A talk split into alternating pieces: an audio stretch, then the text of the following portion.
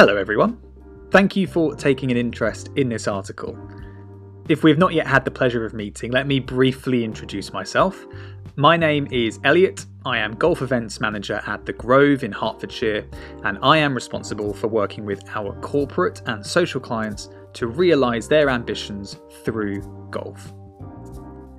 2020 was a very challenging year, and if you, like me, spent a large proportion of your time out of the office, you might have spent a lot of time looking inwardly and evaluating your impact on your industry, your job, and your relationships, and thinking, could I do more? I spent eight years working in the theatre and media industries before transitioning into the world of golf, and one thing I learned was by working for companies such as the Royal National Theatre, in order to unlock the magic of effective collaboration and achieve success, you first have to unlock being the best you. By being the best you, you are being a better person for your friends, family, colleagues, clients, and those who don't even know you. I am desperately trying to avoid any cliches, however, I do believe you get out of life and business what you put into it. Over the Christmas period, I drafted a mission statement for myself. Rather than writing down some New Year's resolutions, I wanted to define what kind of an impact I wanted to have in my job and in my industry. I am toying with the idea of publishing that statement as an exercise of keeping myself accountable, but for now I am going to keep those scribbles personal. However, I will share with you what my defining statement is. My mission is to inspire people to play golf, the most valuable sport in the world. I was first inspired to play golf when I was nine years old, watching the World Golf Match Play Championship at Wentworth on the television. I do not come from a golfing family. My mum and dad both had golf clubs gathering dust and cobwebs in the garage, but any infrequent visit to the Gosling driving range in Welwyn Garden City with my dad was complemented with an underlying fear that, due to the driving range not having any toilet facilities, if I or my younger brother or sister needed to use the facilities, it would often cut our driving range fun short, involve a sprint across the Gosling Sports Centre car park to find the nearest washrooms, and result in a grumpy and stressed father, understandably. The 2000 Cisco World Golf Matchplay Championship at Wentworth was significant because up until that point, I was football mad and probably did not even know golf existed aside from some his and her Wilson golf clubs placed next to my bike in the garage. I was a young Liverpool fan, idolising Michael Owen, and playing for the best youth football team in the area, Welwyn Pegasus. Frightening, right? However, in an unfortunate football incident in the playground, I came out of a 50 50 with a fractured toe, which ended my season and curtailed my journey to become the next Michael Owen.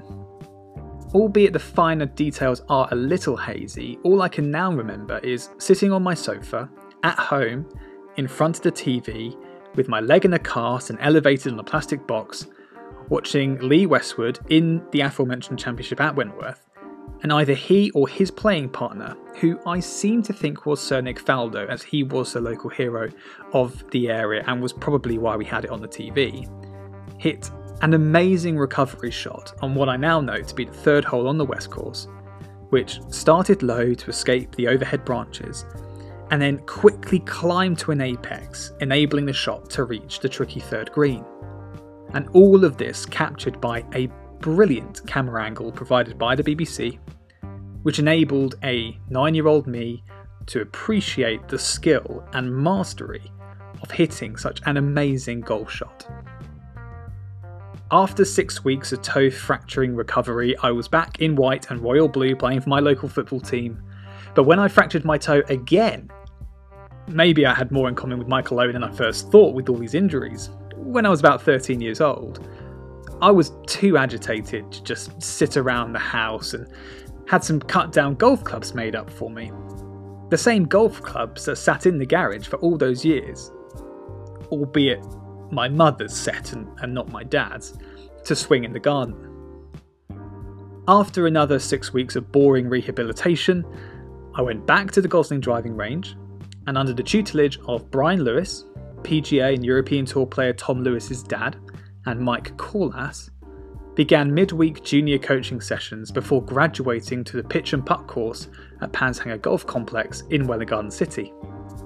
From there, I joined my very first golf club, Mill Green Golf Club, and transitioned onto their junior program, the Tiger Club, led by PGA professional Ian Parker, now at Knebworth Golf Club.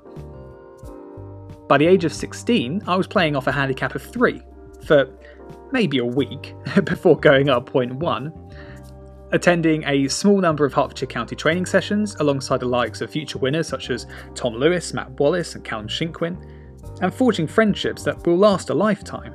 And all of these experiences inspired by an afternoon watching golf and ultimately just one shot on TV when I was nine years old.